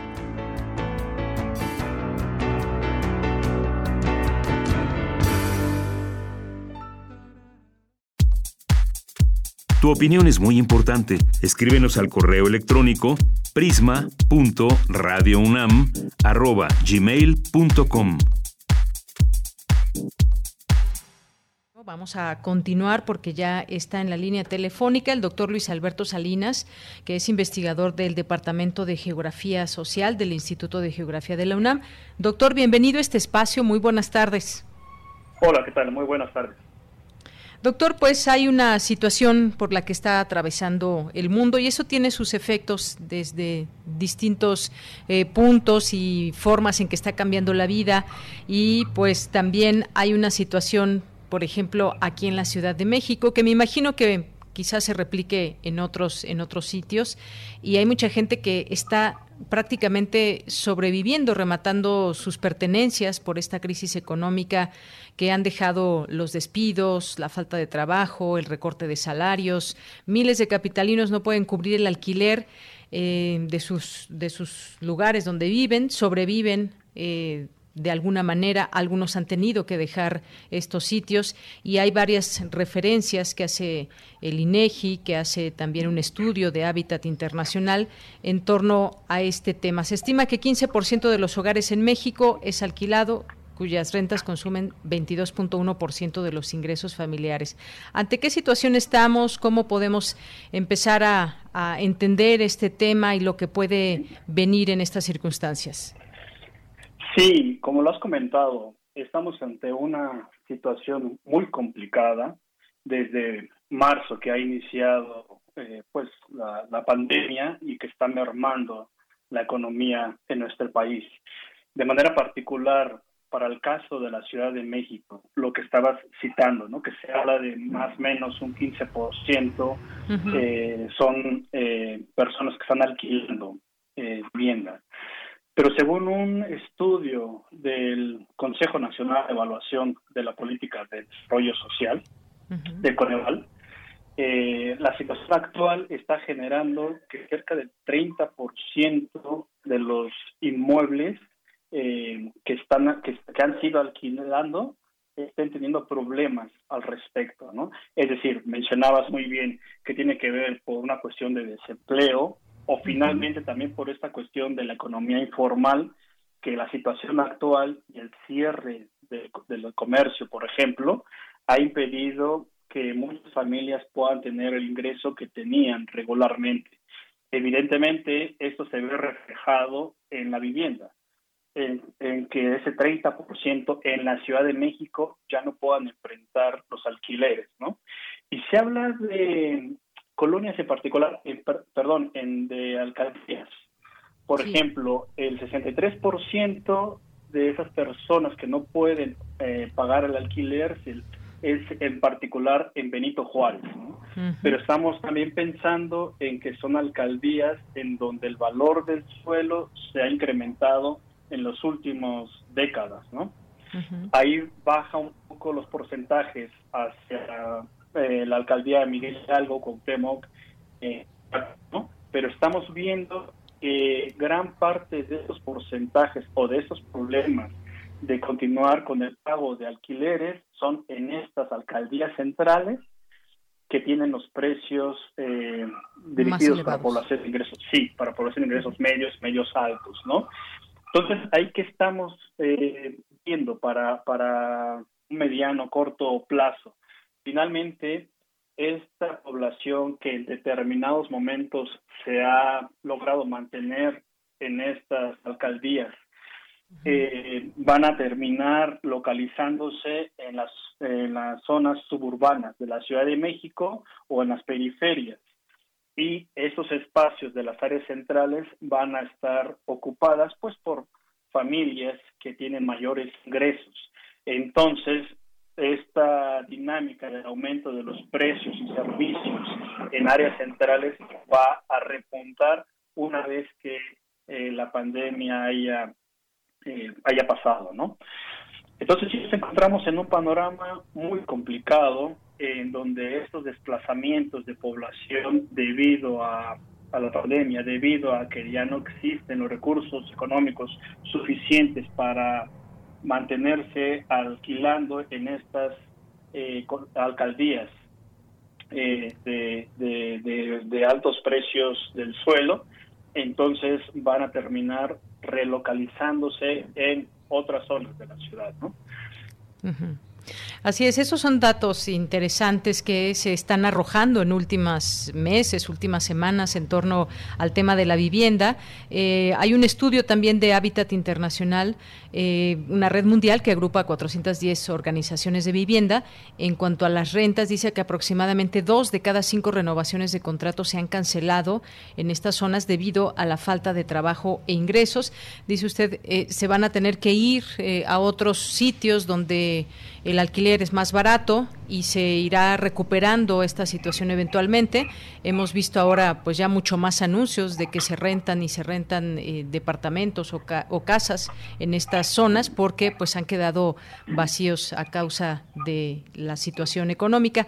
¿Hay alguna, digamos, alguna posibilidad que pudiese darse en torno a que, por ejemplo, las eh, rentas por espacio de algunos meses más no suban, no se incrementen, aunque bueno, también hay, hay que ver en la otra parte, quienes están rentando un inmueble o un negocio, por ejemplo, un, un, local, pues este, esa también es la forma de su subsistencia.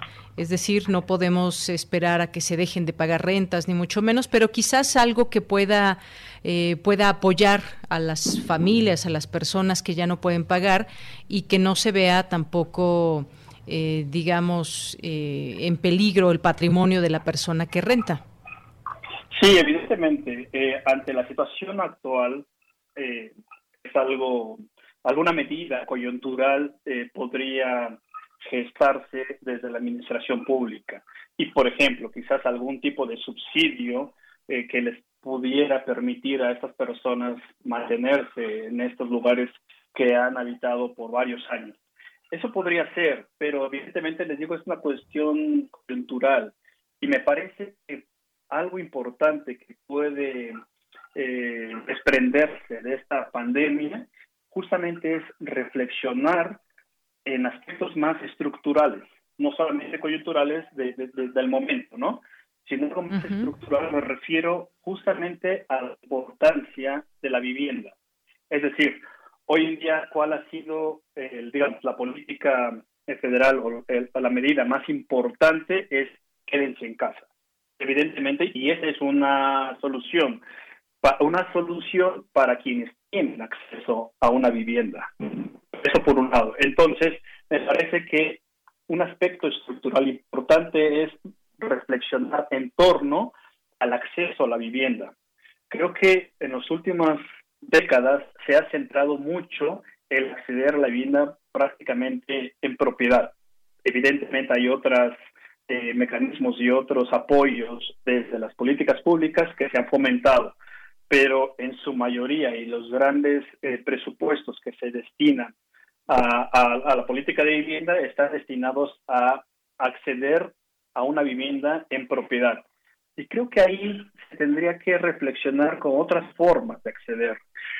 Es decir, creo que sea un tema que se ha dejado mucho de lado, es por ejemplo el tema de la vivienda pública, en el que sean los gobiernos de los distintos eh, escalas, los distintos niveles de gobierno, que pudieran gestionar y que pudieran eh, regular el precio de los alquileres y, esto a la larga digamos, sería una manera diferente de acceder a la vivienda por parte de las familias y de no encontrarse con esta problemática que nos estabas narrando, porque evidentemente eh, para el propietario pues la situación actual eh, finalmente también le representa un ingreso, ¿no? El estar alquilando su, su propiedad. Y también ahí es una situación complicada la que mencionabas, ¿no? Cómo mediar entre el afectado que no puede pagar en su totalidad el alquiler y entre el propietario, quien también muchas veces depende de ese ingreso. Ah, sí, eso es coyuntural, quizás ahí podría algún programa del gobierno, algún subsidio. Yo creo que se tendría que pensar más allá de, del momento actual de la pandemia, ¿no? Y de ver formas diferentes de acceder a una vivienda. Claro, ese es un buen punto, cómo acceder a la vivienda. Evidentemente, quien eh, pues está eh, teniendo eh, pues la posibilidad de rentar quizás sea porque o no es de su interés tener alguna propiedad eh, que también implica muchas cosas implica eh, pues tener un salario fijo implica también muchas otras cosas no todo el mundo lo puede hacer pero es importante comentar estos temas yéndonos a la parte estructural como usted bien decía porque de momento lo que tenemos es coyuntural. La Secretaría del Trabajo pues está registrando la pérdida aproximada de 350 mil empleos en la Ciudad de México desde la mitad de marzo al último mes de julio, es el último dato que se tiene, y a medida que evolucione la pandemia pues prevé más, más despidos. Esto todavía eh, no para, es una situación compleja que pues está reflejando en distintos aspectos. Uno de ellos, que tiene que ver con lo económico,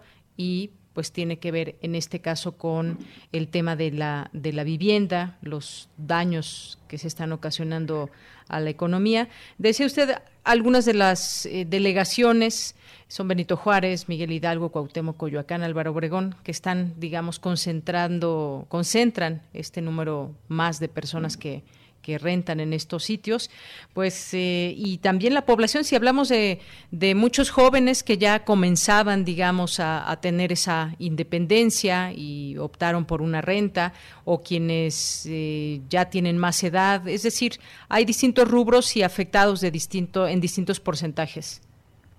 Sí, sí, claro. Evidentemente eh, se está afectando de manera diferenciada, por decirlo de alguna manera.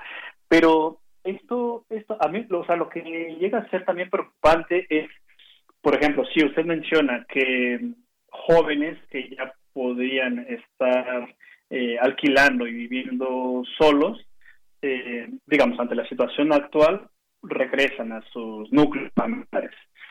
Pero ¿qué está pasando con estas familias que justamente dependían de un determinado ingreso para mantenerse en una, en una vivienda?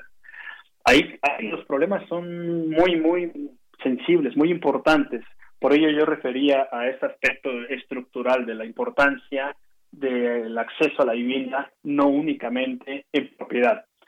Eso por un lado. Por otro lado, eh, lo que comentaba hace un momento respecto a corto, mediano plazo. Eh, ¿Qué es lo que va a suceder justamente en estas colonias, en, en las colonias, en esas alcaldías, en donde ya los precios de la vivienda son muy elevados?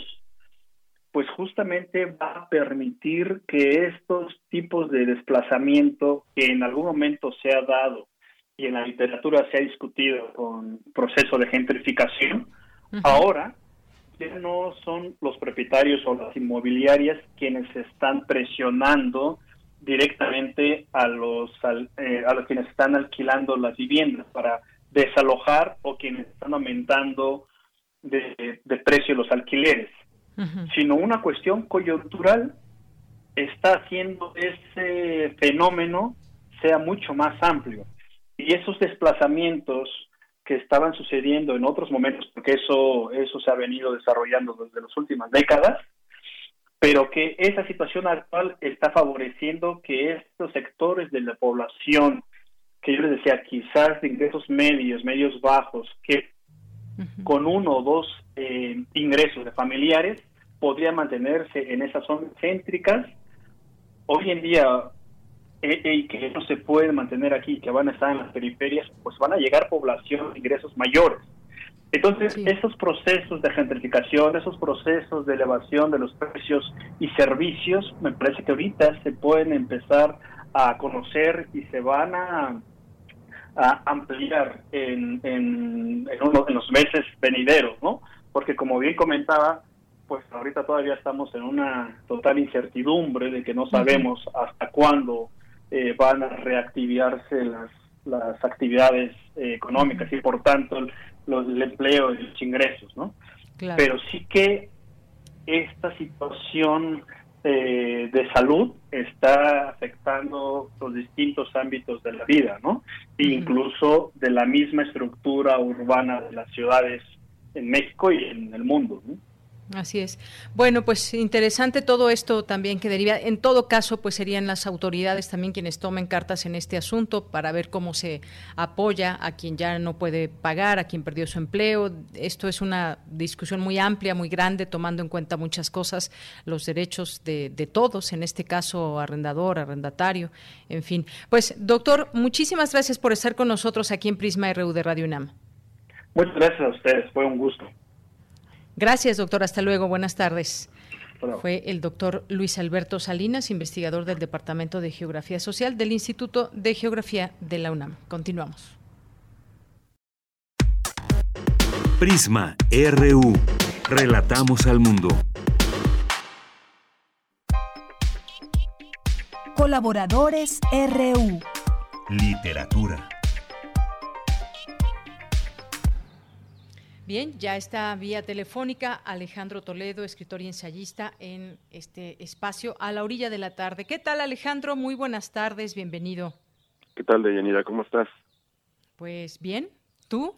Bien, el, vi el otro día que pusiste un, un tweet relacionado con la con una película de Isabel Coixet que se llama La Librería. Ah, sí, cómo no, ya recordé, ya tiene algunas semanas. Sí, y bueno, yo la, la, volví a ver después de eso también un poco para prepararme al, centenario de, Ray Bradbury, que es el, el 22 de, de agosto, porque en la película esta de la librería hay varias menciones significativas a los a los libros de Ray Bradbury, ¿no? ¿Recuerdas tú aquel personaje que era como un vecino lector? Sí, su, su, mejor cliente, al que le, al que ella le recomienda este primero Fahrenheit, 451 de, de, Ray Bradbury, que después él le dice, mándeme todo lo que lo que vaya apareciendo de, este escritor, y después le envía las, las crónicas marcianas.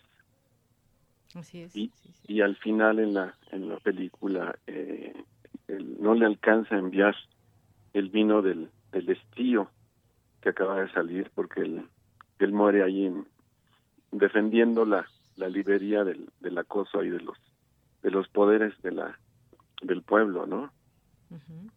Entonces es una película, a mí me gustan mucho las películas de librerías. Hay otra, no sé si tú la, la recuerdas, que sea, en español se llamó Nunca la vi, siempre la amé, basada en un libro de cartas de Helen Huff que se llama 84 de Sharing Crossroads. La película es con Anne Bancroft y con Anthony Hopkins, ¿no?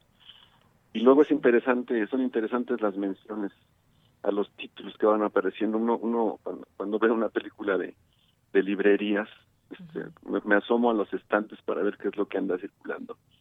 Y en la película de Isabel Coixet, en la librería, pues, la presencia de, de Bradbury es, es, es, realmente importante, junto con Lolita de Nabokov, que también aparece en esa década, porque la película trata de los años 50, de la posguerra, y la mujer es una, una viuda que llega a un pueblo y, que intenta poner una gran librería, una buena librería en el lugar, ¿no? Entonces la película me llevó a los, mm, libros de, de, Bradbury, a los tres que aparecen ahí. Bueno, Fahrenheit es un, es un libro que, he leído muchas veces. Incluso he visto las adaptaciones por ahí de, de Truffaut y una reciente que, que circula ahora en, en, en streaming y es coincide en, un texto de las crónicas marcianas en el asunto este de reprimir la, imaginación y la, y la literatura. Hay un, cuento de las crónicas marcianas que se llama Usher 2, que es un homenaje a Edgar Allan Poe, donde se recrea en una casa toda la fantasmagoría, digamos, que viene en los cuentos de Edgar, Edgar Allan Poe, y donde se menciona este asunto de, de la quema de libros, de la destrucción de la, de la fantasía eh, en las, las crónicas son, bueno, en general, además un gran narrador, sabe eh, describirte situaciones eh, de soledad, por ejemplo, de asombro, de una, de una forma realmente magistral, ¿no? Tiene, tiene grandes momentos, más allá de lo que imagine, la forma que lo cuenta es, es como un gran sello, yo diría que es un, es un narrador puro, este entonces su, su, su valía va más allá de, eso que luego suelen llamarse como subgéneros como la novela policíaca o la, los libros de fantasía o la ciencia ficción. Es un, es realmente un, un, narrador poderoso potente no incluso las por ejemplo la edición de crónicas marcianas que ha circulado en, español primero en Minotauro y ahora en otras en otros formatos trae un prólogo de de Jorge Luis Borges en donde él manifiesta su, su asombro ante ante su escritura. Eh, me llamaron la atención en uno de los cuentos de las crónicas marcianas. Hay un personaje que, que teme que a su llegada al, a Marte el, hombre lo que haga sea destruir el, eh, otra vez un planeta, ¿no? Y es curioso que hay un elemento que ahora, ahora lo entenderemos porque es algo muy moderno los hombres llevan enfermedad a Marte y hacen que toda una civilización sea destruida, en este caso por la varicela. Entonces ahí, eh, ahí tenemos una, una cuestión que parece mínima, minúscula y que se convierte en una, en una gran tragedia. El personaje, un astronauta, dice, no les basta haber arruinado un planeta y tienen que arruinar otro más, porque han de ensuciar una casa que no es suya. Y hay una mención a México, que hay varias en, la obra de Bradbury, cuando dice, ¿recuerda usted lo que pasó en México cuando Cortés y sus magníficos amigos llegaron de España? Toda una civilización destruida por unos voraces y virtuosos fanáticos. La historia nunca perdonará a Cortés. Pero son, son momentos que tiene la, la obra de, de Bradbury. Digo que es el leerlo ahora no es leer viejos libros, sino leer libros que son en muchos sentidos actuales y sobre todo leer a un autor que es muy sensible eh, tiene en casi todos los textos momentos que son como grandes epifanías no se vuelve un autor entrañable. Aquí por ejemplo otra muestra en las crónicas marcianas dice esa noche había en el aire un olor a tiempo. Tomás sonrió. La idea era divertida. Qué olor tenía el tiempo el olor del polvo, los relojes, la gente. ¿Y qué sonido tenía el tiempo? Un sonido de agua en una cueva y unas voces que lloraban y una voz muy triste, unas gotas sucias que caen sobre tapas de cajas vacías y un sonido de lluvia. no es parte de, un relato de, las crónicas marcianas.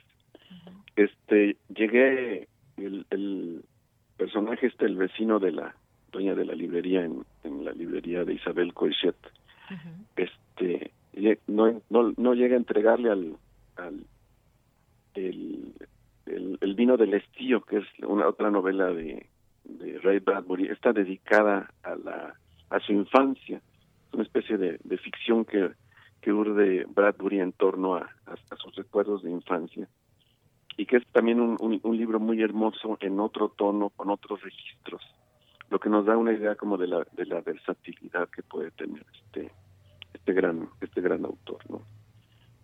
Nos acercamos al, al centenario, el 22 de agosto va a ser el centenario del nacimiento de Bradbury y creo que vale vale mucho la pena este revisarlo en, en, todas sus facetas y con una cantidad enorme de, de, de, libros, ¿no?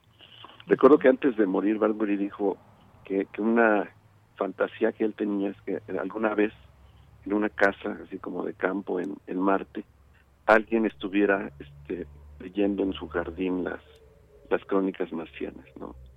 Él se lo imaginaba así y viendo en, el paisaje, por ejemplo, la Tierra o, la Luna, un, porque los marcianos del futuro para, para Bradbury podían ser eso, humanos que, que, viajaron allá y que se convirtieron en, marcianos. Así es. Pues muy bien recordar a, Ray Bradbury ahora que viene este centenario y pues invitar a la gente, compártanos cuál ha sido eh, su libro favorito, eh, qué les gusta de estos libros, de esta literatura. Siempre es bueno también compartirnos esas, esas lecturas, recomendaciones para estos tiempos. Ya nos diste algunos de ellos. Bueno, pues también sería interesante que el público nos comparta de, de sus lecturas de Ray Bradbury. Sí, fíjate que la librería, la película de Isabel Crochet está basada en un libro de Penélope Fitzgerald que no he podido conseguir, no tengo ese esa encomienda alguna vez tenerlo y leerlo para para saber si esas presencias literarias están también en el en la obra original, ¿no? Pero a la, a la distancia parece un, un libro muy muy recomendable, el de la librería de Penélope Fitzgerald tanto como lo es la, la, película, de, Isabel Coixet, ¿no? Exacto. Si alguien por ahí lo tiene, lo ve y demás, puede hacérselo llegar con todo gusto Alejandro Toledo. ¿Qué te parece, Alejandro? Muy bien, pues sería un buen regalo. O si tú lo llegas a encontrar, pues ya Sé que está en Impedimenta, una, editorial española. Este, pero no, no, en las librerías mexicanas han llegado muy pocos ejemplares habrá que meterse a, a pedirlo en Amazon o alguna cosa así. Bueno, pues si alguien nos está escuchando en España, por ejemplo, también se aceptan estos envíos. O vamos por él, ¿no, Alejandro? Sí, además es una autora por descubrir, Penélope Fitzgerald más. Digo, al paso tenemos ahí a, una película de Isabel Coixet, a una nueva autora que es Penélope Fitzgerald y a un autor centenario que es Ray Bradbury, ¿no? Muy bien. El futuro pinta bien en ese sentido, ¿no? Así es. Bueno, Alejandro, pues siempre un gusto platicar contigo, que estés aquí en esta sección de literatura a la orilla de la tarde. Muchas gracias. Nos oímos en 15 días.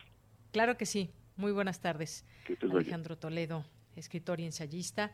Y pues nos vamos, nos vamos ahora a Cultura. Relatamos al mundo. Relatamos al mundo. Porque tu opinión es importante, síguenos en nuestras redes sociales, en Facebook como Prisma RU y en Twitter como arroba PrismaRU.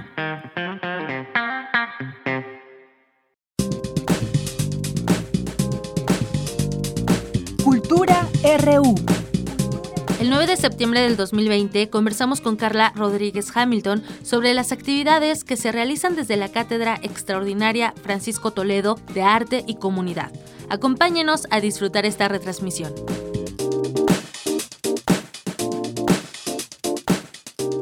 Saludos, saludos también allá en cabina a Tamara Quiroz. ¿Qué tal, Tamara? Muy buenas tardes, adelante. Hola, Deyanira, así es. Hoy los saludo desde cabina, desde nuestras instalaciones en Adolfo Prieto 133, acá en la Colonia del Valle, en la Ciudad de México, lugar desde donde transmitimos. Siempre agradeciendo que sigan en sintonía de Prisma RU y que hayan llegado hasta este momento a través de estas frecuencias universitarias.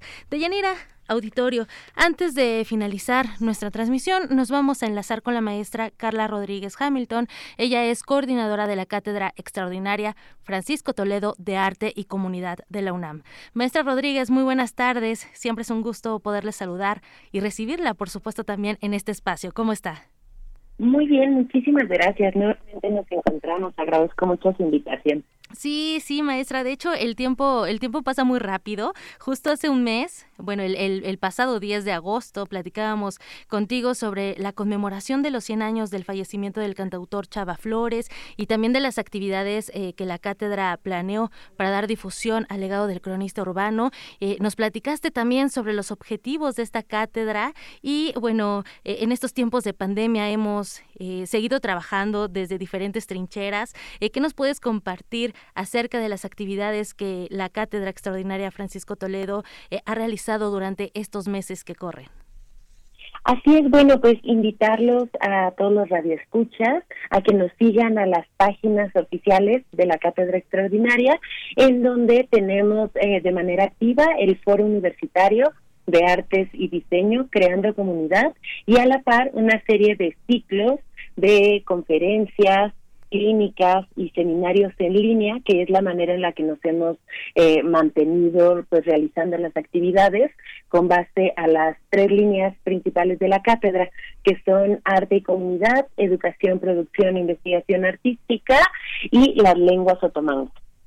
Así es. Maestra, e, el pasado, bueno, aprovechando también que la tenemos en la línea, el pasado 5 de septiembre se cumplió un año de la muerte del maestro Toledo, eh, un artista excepcional y sobre todo, pues también muy congruente con su pensamiento y sus acciones. ¿Qué nos podría compartir, qué decir desde la cátedra que lleva su nombre y que tú coordinas acerca de Toledo y también de su presencia en el colectivo imaginario?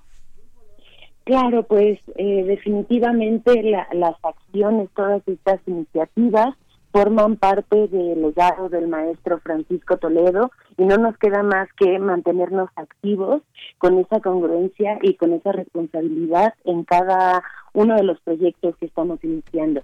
Hemos mantenido también eh, proyectos vivos en Oaxaca, aunque ahora a la distancia, pero eh, pues vaya, ya se fue el tiempo demasiado rápido como saben, esta cátedra eh, inició todos los trámites eh, en vida con el maestro Francisco Toledo. Desafortunadamente falleció a los meses eh, después que fue constituida y pues los invitamos a todos a participar porque al final también las actividades son para el público en general, ¿no? Si bien pertenece a la Facultad de Artes y Diseño y a la UNAM misma, todas las convocatorias y las actividades que hemos hecho son gratuitas y abiertos a, abierto a todos los interesados. Claro, y ahora con esta virtualidad, a través de sus redes sociales también, pues han, han podido llegar a, un mayor número de público, incluso a otros, a otros países, ¿no? Así es, eh, estamos pues contando con la participación de muchos interesados a nivel nacional y a nivel internacional, no solo como público, sino también a partir de estos ciclos eh, de conferencias, de charlas y también del desarrollo de diferentes campañas, sobre todo para dar visibilidad a las lenguas originarias de nuestro país. Maestra, y en esta labor colectiva y en estos tres ejes que nos ha mencionado al, al inicio de esta charla, eh, hay una actividad, eh, bueno, a, corto plazo, muy corto, el próximo viernes 11 de septiembre, eh, que, que, tiene que ver justo con las lenguas originarias. ¿Qué nos puede decir acerca de esta actividad? Claro, pues vamos a tener, son dos proyectos que me gustaría comentar con ustedes. Uno que tiene que ver con las lenguas originarias. Terminamos un primer seminario con la doctora Marina Garone eh, a partir de una visión eh, histórica y desde el diseño y vamos a activar una campaña para dar difusión al Cuitateco en colaboración con el Instituto de Investigaciones Antropológicas también de la UNAM. Entonces los invitamos a que los sigan, se va a replicar también en el INALI y en otras eh, entidades que, que nos ayudaron al desarrollo. Esa es una primera actividad. Y la segunda pues tiene que ver con eh, la inauguración de esta conmemoración de los 100 años del nacimiento de Chava Flores, eh, gracias a pues este vínculo con la antigua Academia de San Carlos, que forma parte pues de nuestra misma facultad, la de Artes y Diseño, así que los esperamos a la inauguración eh, este viernes 11 a la una de la tarde, contaremos con la presencia de la hija de Chava Flores, eh, también con unos músicos que ah, pues compartirán no una, una selección de Chava Flores. Y también daremos a conocer a los ganadores eh, que mostrarán eh, el trabajo en las salas de la antigua Academia de San Carlos, ahora en un recorrido virtual, y también eh, daremos a conocer los nombres que recibieron mención. Gracias, eh, pues también a todo el jurado que participó, algunos profesores de ilustración de la FAD y también la hija de, eh, de Chava Entonces, pues los invitamos a que nos sigan ahí por las redes sociales por, por el momento.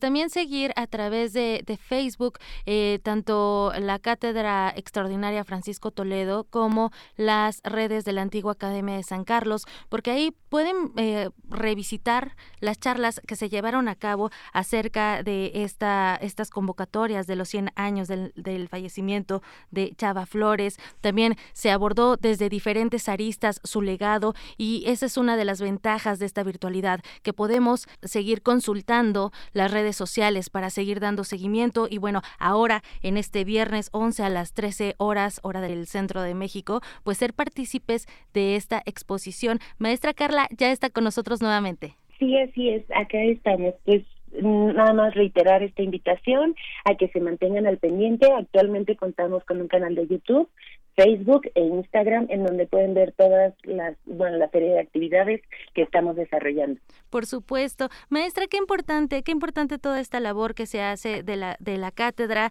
eh, bueno, en, en, este, en este primer ciclo, por decirlo de alguna forma. Todavía hay otros tres años de trabajo, de trabajo colaborativo eh, que se sigue realizando y pues esperamos escucharla nuevamente en este espacio radiofónico para dar seguimiento a las actividades multidisciplinarias que se realizan y también que nuestro auditorio, aquella, aquellos cómplices que siempre están en sintonía de Radio UNAM, pues estén muy bien enterados de las actividades. Mientras tanto, pues tenemos una cita el viernes 11 a las 13 horas en esta inauguración de, lo, de la exposición de los 100 años de Chava Flores. Así es, pues muchísimas gracias. Será un gusto eh, volver a estar con ustedes. Muchísimas gracias, eh, maestra Carla Rodríguez Hamilton, coordinadora de la cátedra, cátedra, Extraordinaria Francisco Toledo de Arte y Comunidad de la UNAM. Que tenga muy buena tarde. Hasta luego, gracias. Hasta luego. Y bueno, de Yanira, nos vamos a ir de esta sección con un poco de, de música. Vamos a escuchar a Así es, mi Juchitán, sones itzmeños. Vámonos bailando, ¿por qué no? Nos escuchamos mañana. Que tengan una excelente tarde. Gracias, buenas tardes.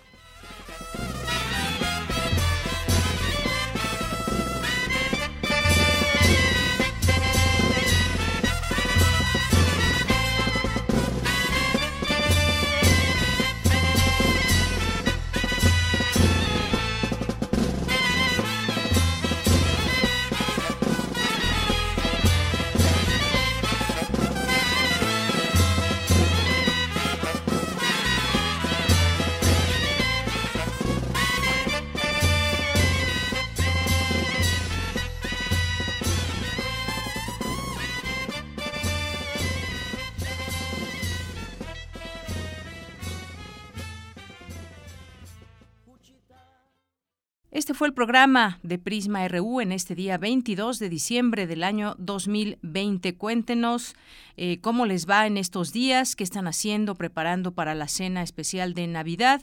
Y mañana nos escuchamos en punto de la una. Por lo pronto, que tenga usted una excelente tarde y muy buen provecho.